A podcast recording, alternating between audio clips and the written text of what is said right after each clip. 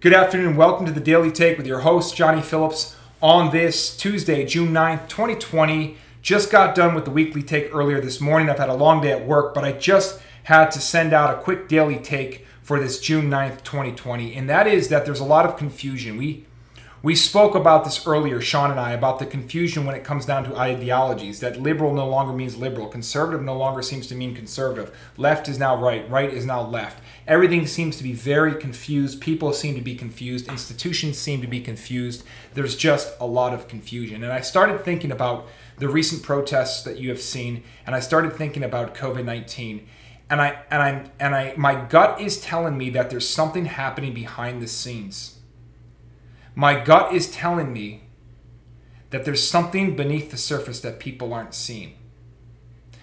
And what I am seeing is a radical movement to change public services forever.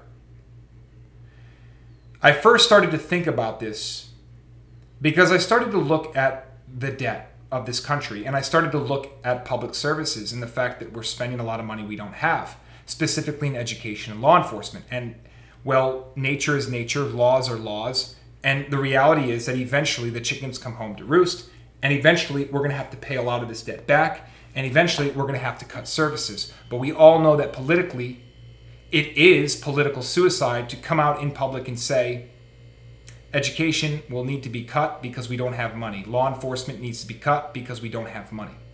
However, if you can use events like what happened with COVID 19 and continues to happen with COVID 19. If you can use people like, I believe his name is George Floyd, and what happened to George Floyd, and you can implement radical change, specifically transferring power, energy, resources from the human being to artificial intelligence at half the price with just as much effectiveness and total control. That's the key. Unlike a human, total control of artificial intelligence. This is where we are heading. Now, I'm not here to play the priest and tell you that it's morally good or morally evil. I'm just here to give you my opinion on what I believe is beneath the surface. And I see a radical transformation underway a radical cut of public services when it comes down to education, when it comes down to law enforcement, but they won't do so because they don't have funds. They won't do so because they want to save money. They won't do so because they want more control, they want more efficiency. No, they will use things as an excuse to little by little continue to push artificial intelligence into law enforcement and education. For at the end of the day, a robot can't be sued. At the end of the day, a robot doesn't need to be paid a pension. At the end of the day, you don't have to give six days, six, day, six days to artificial intelligence. At the end of the day, you have, as the government, total control of what you want that artificial intelligence to do. It no longer is operating as an individual, as a human being. It is operating as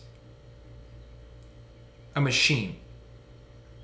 And when you look at tracking systems now, when you look at surveillance, when you look at the incredible, unbelievable, and fascinating technology of drones, of screens, computer screens, phone screens, TVs, and you put all this together, I believe you are seeing a transfer, a transfer from the human being to the machine, specifically when it comes down to the public services and specifically in the public services, law enforcement, and education.